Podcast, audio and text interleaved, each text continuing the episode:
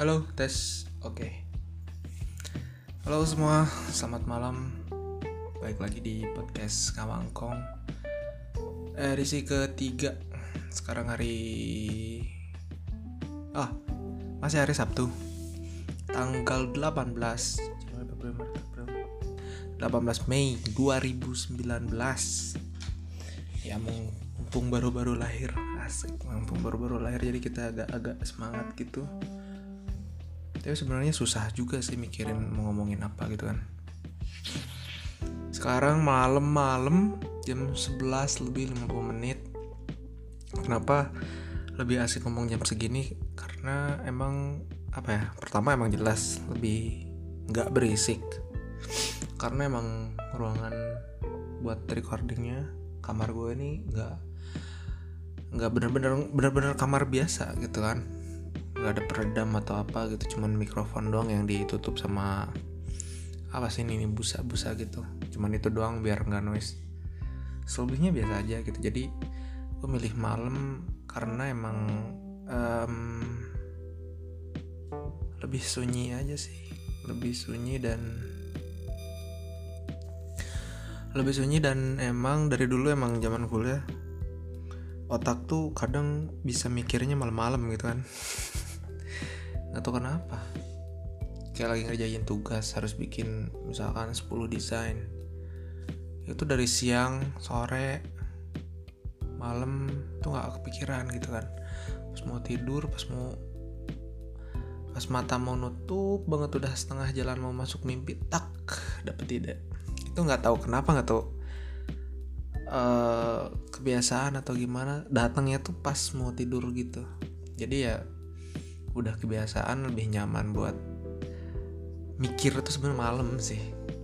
Entah ya entah kenapa mungkin karena sunyi mungkin ya. Siap. Iya nih jam gua lagi. Oke ini pertanda jam 12 ini mati ini gimana nih? Oke dia mati sendiri.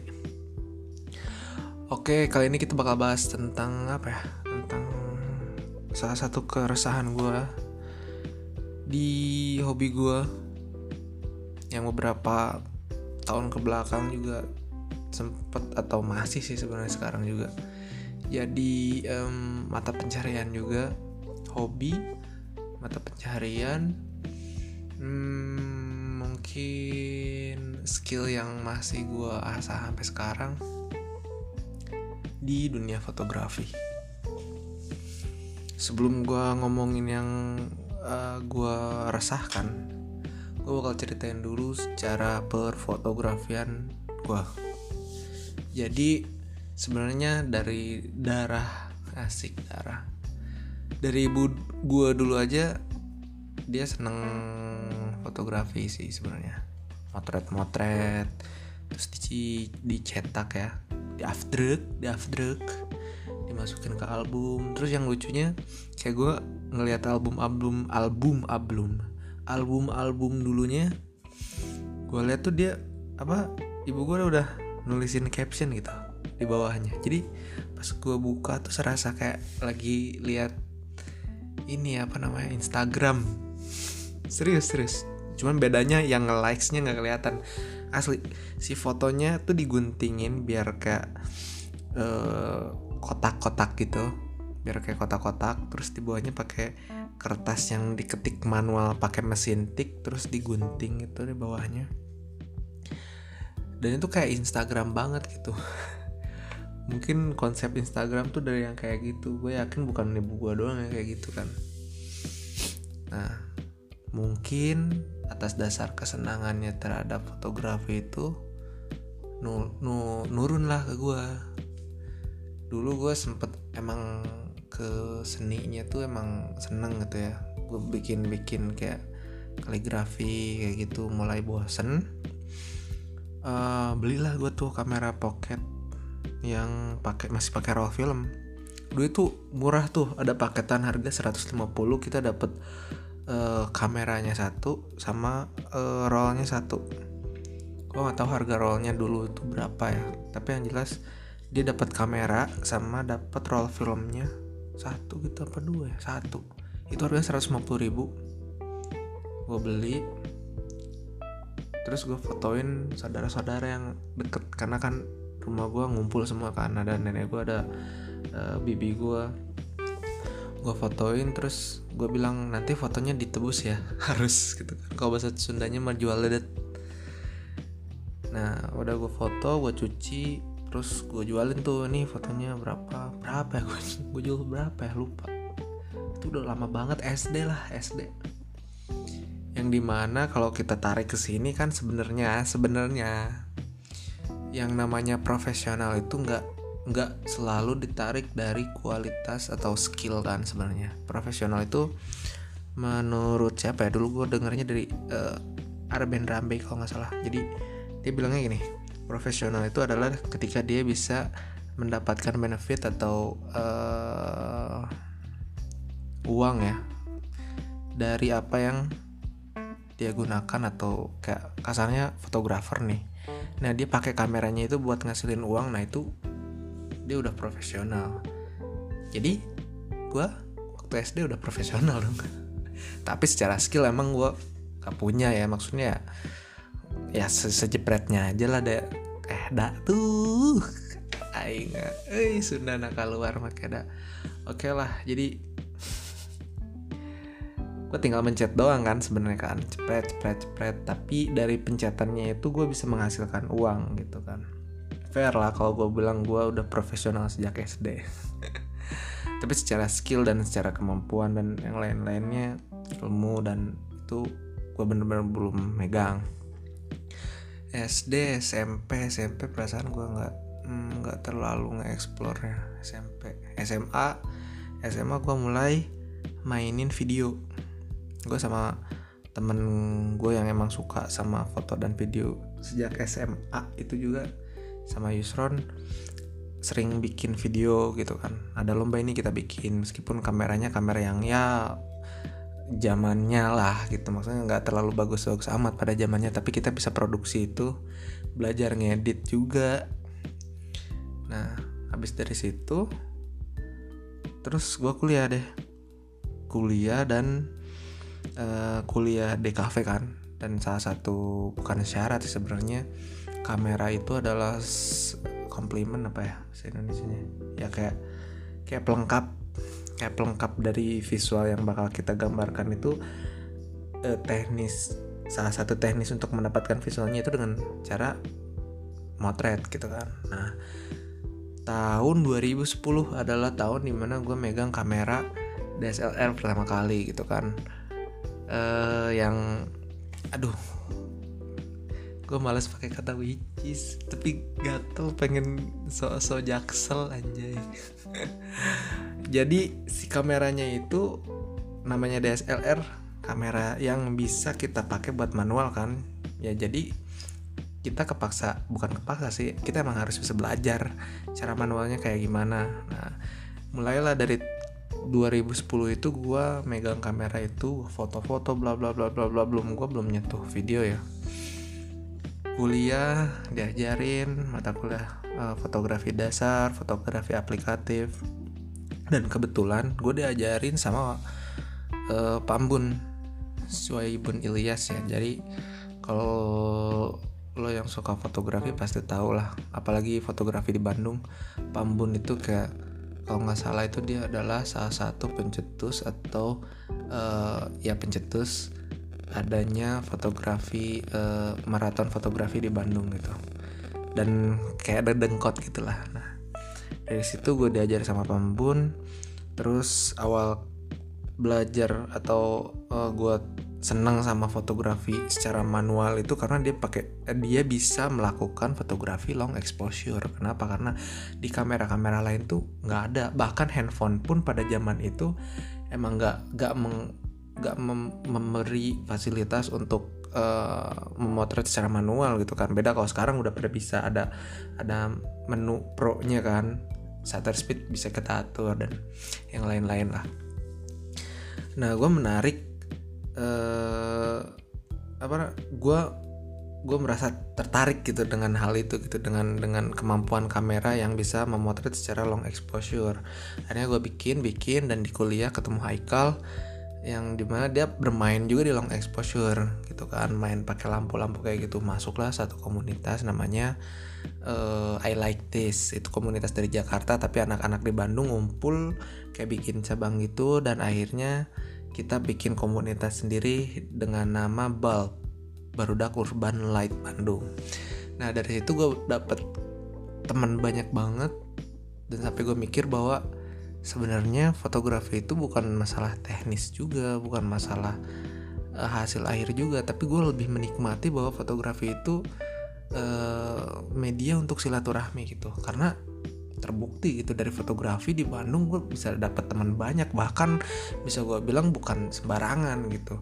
Dari bab gue bisa ketemu sama anak-anak paguyuban anak eh, paguyuban analog kolot panakol. Gue kenal orang-orangnya terus uh, ternyata orang-orangnya juga main di NetGeo Bandung. Terus gue ikutan juga uh, komunitas Lubang Jarum.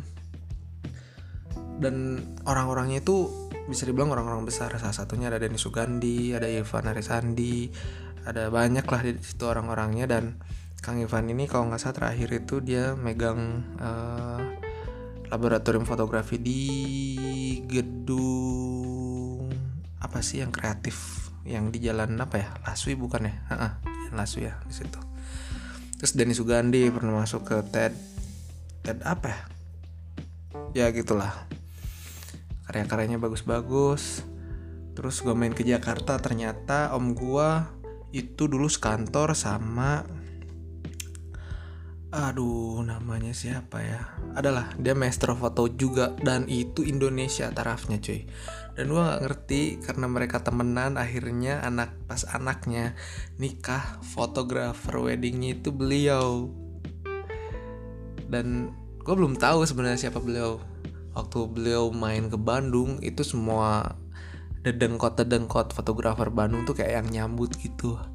Hey man, kemarin waktu di Depok beliau tuh motoin saudara gue udah kayak apa ya nggak kelihatan banget gitu. Kalau dia tuh orang fotografi orang di bidang fotografi yang cukup uh, mentereng gitu namanya di Indonesia dia pakai celana biasa pakai jeans pakai kemeja putih dia udah tua gitu kan udah beruban pakai kamera digantung di leher kayak kayak jadul banget gitu kan. Ternyata gila master fotografi Indonesia cuy.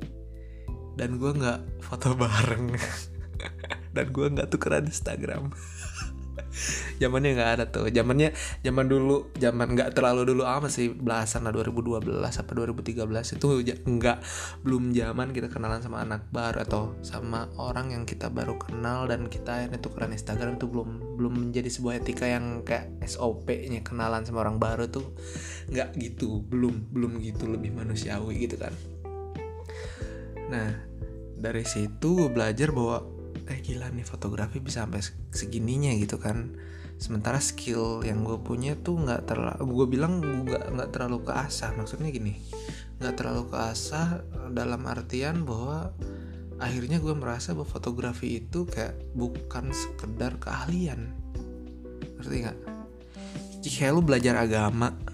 Mempelajari agama itu bukan sekedar kita mengetahui bahwa agama itu penuh dengan aturan tapi pada aplikasinya itu kayak ya hal-hal yang nggak kita sangkut pautkan dengan agama pun akhirnya kan itu ada unsur keagamaan ya sebenarnya kan. Kayak kita kayak kita bekerja bekerja itu kan bener-bener bekerja bekerja gitu kan nyari duit kan. Tapi sebenarnya dari segi agamanya pun itu ada sebuah ibadah karena kayak gitu. Nah di fotografi gue menganggap bahwa fotografi itu kayak kayak semacam itu gitu loh.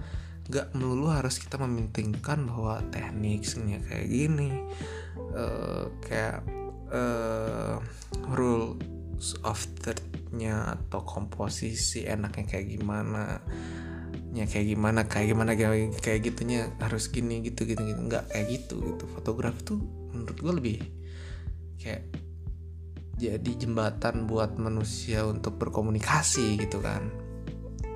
Dari situ gue lulus gue terjun ke wedding sama teman-teman gue ada di Bandung. Terus balik lagi ke sini dan akhirnya gue kerja dan si fotografi itu menjadi skill gue yang gue bawa untuk menjadi modal gue bekerja gitu akhirnya di sini. Dengan tuntutan bisa video juga. Akhirnya gue belajar video gue upgrade kamera gue biar bisa uh, nge-record video juga bikin konten-konten video. Akhirnya ya akhirnya yang membawa gue bekerja adalah si, si fotografi itu sendiri gitu. Nah mulai pas gue ada di Cianjur gue udah kayak vakum gitulah kamera Nikon D3000 gue udah kayak ngebang kayak gitu dan uh, gue ketemu teman-teman baru akhirnya gue maksain ah gue harus motret lagi nih. Gue harus nyari teman lagi nih gue harus nyari ilmu lagi. Hmm. gue udah sekitar vakum 2 tahunan nggak motret. Kayaknya gue harus mulai lagi nih. Nah setelah mulai baru gue sadar bahwa zaman udah cepet berubah banget cuy. Dengan konsep fotografi yang uh, eh, gue yakin nih saat itu ternyata ada kayak semacam gap dengan anak-anak zaman sekarang bukan gue gue nggak gini gue nggak memposisikan memposisikan diri gue sebagai uh, tanda kutip senior dalam fotografi gitu. Secara gue udah main foto udah dari ya aturan dari SD lah gitu kan tapi udah it, hitungan intens itu dari tahun 2010-an lah. Jadi udah hampir 10 tahun megang kamera dengan banyaknya ketemu temen obrolan serta ilmu-ilmu yang gue dapet ya gue udah kasarnya udah kebentuk gitu kan. Ketemu dengan anak-anak yang mereka lagi explore gitu banget. Di sini yang pengen gue tegasin adalah uh, eh, gue kaget ketika gue nemu temen yang memang uh, dia bermain fotografi ini loh dengan hasilnya gue impress banget. Hasilnya keren gitu kan hasilnya bagus. Tapi ketika di lapangan secara teknis dia kurang.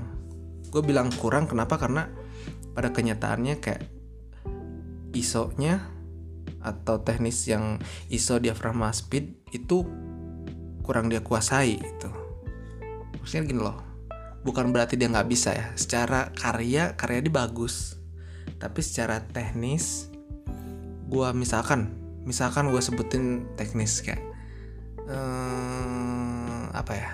Hmm, slow speed misalkan. Atau long exposure. Misalkan gue tanya kayak gitu dia nggak jawab. Terus teknik panning misalkan dia nggak nggak ngerti juga caranya kayak gimana gitu. Tapi karya-karyanya bagus-bagus gitu. Jadi sebetulnya memang apa ya udah beda generasi. Itu gue meng, meng ya ya nggak apa-apa lah maksudnya ya talent orang tuh kan beda-beda. Tapi lebih baik seperti itu sih daripada kayak gue gue belajar banyak tapi secara uh, secara apa ya hasil akhir bahkan buat diri gue sendiri tuh belum puas sampai sekarang gitu anak-anak yang sekarang hasil akhir bagus-bagus gitu. yang paling gue tekanin di sini adalah masalah editing gue lahir atau gue berkembang di dunia fotografi yang memang idealismenya tinggi gue bilang gitu kenapa karena setiap ada orang yang mengolah hasil karyanya lebih dari brightness, kontras, um, ya yang dasar-dasar kayak gitu. Kalau ada yang lebih dari itu, itu udah kayak bukan karya fotografi lagi, itu udah masuk ke digital imaging gitu kan. Jadi anak-anak yang sekarang karena memang mereka mencari kualitas hasil akhir, jadi edan-edanan di pos post produksinya gitu. Maksudnya setelah foto itu dijepret itu baru mereka kayak kok coloring lagi? Ya dibagusin lagi. Karena memang mereka nyari hasil akhir yang kayak perfect gitu. Sementara gue lahir atau gue berkembang di dunia fotografi yang memang sebenarnya hasil akhir itu ada di dalam format kameranya gitu. Jadi ketika lo mau mainin warna itu nggak pakai filter pakai apa? Di kameranya ada gitu. Sampai kamera yang dulu itu teman gue yang D90 Nikon D90 itu masukin uh, ini apa namanya? Plugin nih bukan plugin apa sih namanya? Preset preset colornya dimasukin ke kamera gitu. Bahkan kayak gitu. Karena memang si kesakralan file yang keluar dari kamera tok itu benar-benar sakral gitu bahwa itu adalah karya fotografi yang sesungguhnya gitu. Tapi zaman sekarang udah bergeser ke hasil akhir. Editing yang edan-edan. Gue bilang edan-edanan sih sebenarnya. Kenapa? Karena kayak after before mereka editnya tuh kayak jauh tapi bagus cuy. Maksudnya ya bagus ya bagus gitu. Hasil akhirnya bagus. Jadi kayak gimana ya? Gue nggak ngerti sih. Maksudnya bukan gue nggak ngerti. Apakah akhirnya gue bertanya apakah bisa hasil yang mereka setelah edit itu mereka dapetin sebenarnya nggak butuh diedit dulu gitu kan? Dari kamera mereka oprek-oprek settingan ngelihat situasi dan kondisinya kayak apa intensitas cahaya atau uh, bouncing cahayanya dari mana indoor apa outdoor dan yang lain-lainnya mereka mainin di kamera jepret pas dilihat udah jadi. Apakah bisa masih bisa seperti itu untuk mendapatkan hasil yang kayak setelah diolah itu? Gue nggak ngerti. Gue sangat uh, bertanya-tanya juga dan penasaran juga pengen membuktikan bahwa fotografi yang gue bilang bukan murni juga sih karena zaman dulu juga ada editing ya ada editing juga. Gue gak, bisa menampik bahwa editing dari zaman dulu juga udah ada gitu. Tapi di sini akhirnya mereka beradu gengsi di media sosial karena bukan murni dari hasil fotografi itunya gitu kan. Gue apa ya, ada sedikit bergejolak lah anjay di hati bahwa kayaknya gue nggak bisa nerima hal ini deh gitu. Bukan karena gue jealous ya hasil gue yang 10 tahun belajar fotografi nggak sebagus mereka yang baru belajar gitu. Bukan bukan seperti itu ya. Ya gue bisa yakinkan nggak kayak gitu gitu. Tapi um, tolonglah tolonglah ini pesan buat kalian semua mungkin di sana yang dengerin podcast gue dan senang juga sama fotografi tolonglah bahwa uh, elemen penting atau nyawa atau identitas dari fotografi itu sendiri jangan sampai hilang gitu. Lu tanyalah sama Darius Triadi atau sama fotografer-fotografer yang udah main lama di fotografi uh, problem fotografi saat ini itu apa kalian tanyalah maksudnya ya karena apa? Karena dengan membalikan lagi si sifat fotografiku yang gue kenal itu akhirnya bakal menjadi fotografi yang yang kayak gue alamin itu. Yang di mana fotografi bisa jadi jembatan buat kita silaturahmi. Meskipun mungkin mungkin fotografi zaman sekarang juga mungkin itu adalah cara sekarang untuk mereka ber ber, ber uh, silaturahmi dengan yang lain ya. Ya sebenarnya gue pusing sendiri sih apakah gue masuk di zaman yang udah beda atau lingkungan mungkin ya. Lah kok gue nanya? Jawab sendiri. Ya itu masih bisa eh masih belum bisa gue jawab sekarang sih belum ada belum ada jawabannya. Sampai detik ini akhirnya gue memutuskan bahwa gue lelah dengan kondisi yang lagi gue hadepin gitu. Lelah bahwa yang gue harapkan bahwa gue bisa bisa kayak zaman di Bandung dengan fotografi gue bisa dapat kenalan eh, orang-orang yang bisa sharing ilmunya gitu ya nggak nggak disayangkan juga gimana ya. Maksudnya oke okay lah gue nggak dapat orang-orang yang memang uh, apa ya bisa sharing pengalaman yang jauh gitu. Bukan berarti orang Cianjur nggak berpengalaman. Maksudnya gini di Bandung orang-orang yang gue kenal atau kenal kenalan gitu gue kenalan itu mereka bermain fotonya udah jauh gitu. Maksudnya bukan jauh secara jarak tapi jauh secara ilmu gitu. Jadi gue bisa dapetin ilmu dari situ gitu. Nah ketika gue main di sini uh, karena banyak banget pemain-pemain baru maksudnya mereka yang memang baru senang atau baru punya kamera atau baru mulai untuk uh, mengasah karir di dunia fotografi sebenarnya gue pengen kayak sharing gitu ngasih pengalaman gue tapi mungkin karena gap gap zaman yang udah berbeda. Itu gue belum nemuin formula gimana caranya bisa didengar sama mereka gitu. Bisa dihargai sama mereka di luar dari uh, kualitas gitu. Maksudnya bukan kualitas sih yang gue lihat di sini mereka bermain ini bermain uh, pamor ya jumlah followers.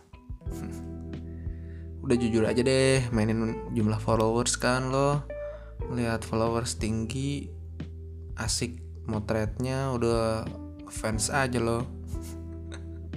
Ada tuh temen gue gue mau ngomong di sini ah males. Kayak gitu. Tapi gue dari semua hal yang gue mumetin di kota ini gue nggak menampik bahwa karya mereka keren-keren.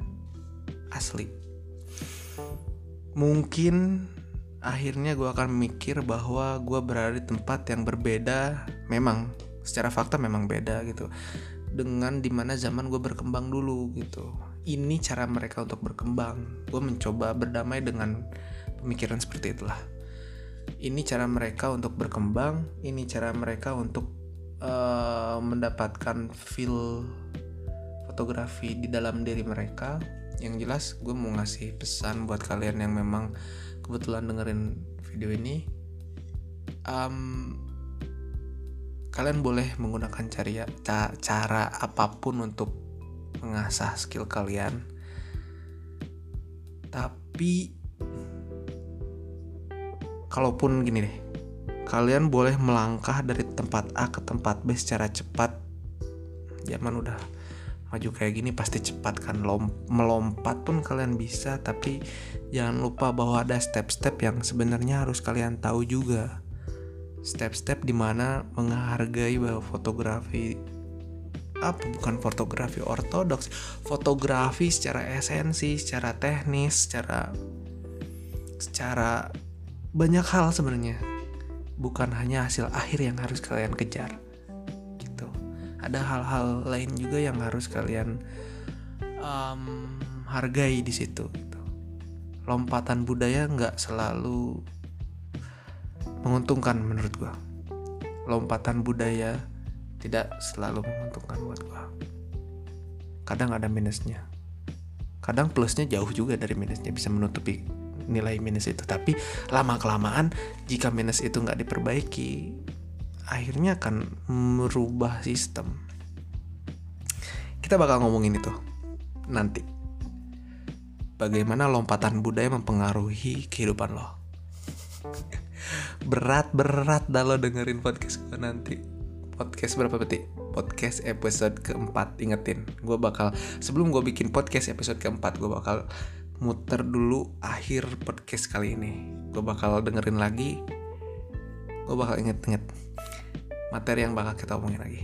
Eh kita bakal materi yang bakal kita omongin di podcast selanjutnya. Anjay beribet banget ngomong gue udah ngantuk sih. Berapa menit gue ngerekam anjir? Ini kayaknya paling lama. Oke sekian dulu. Daripada gue kehilangan materi lagi mending kita tutup aja sampai sini. Oke thank you semuanya. Bye bye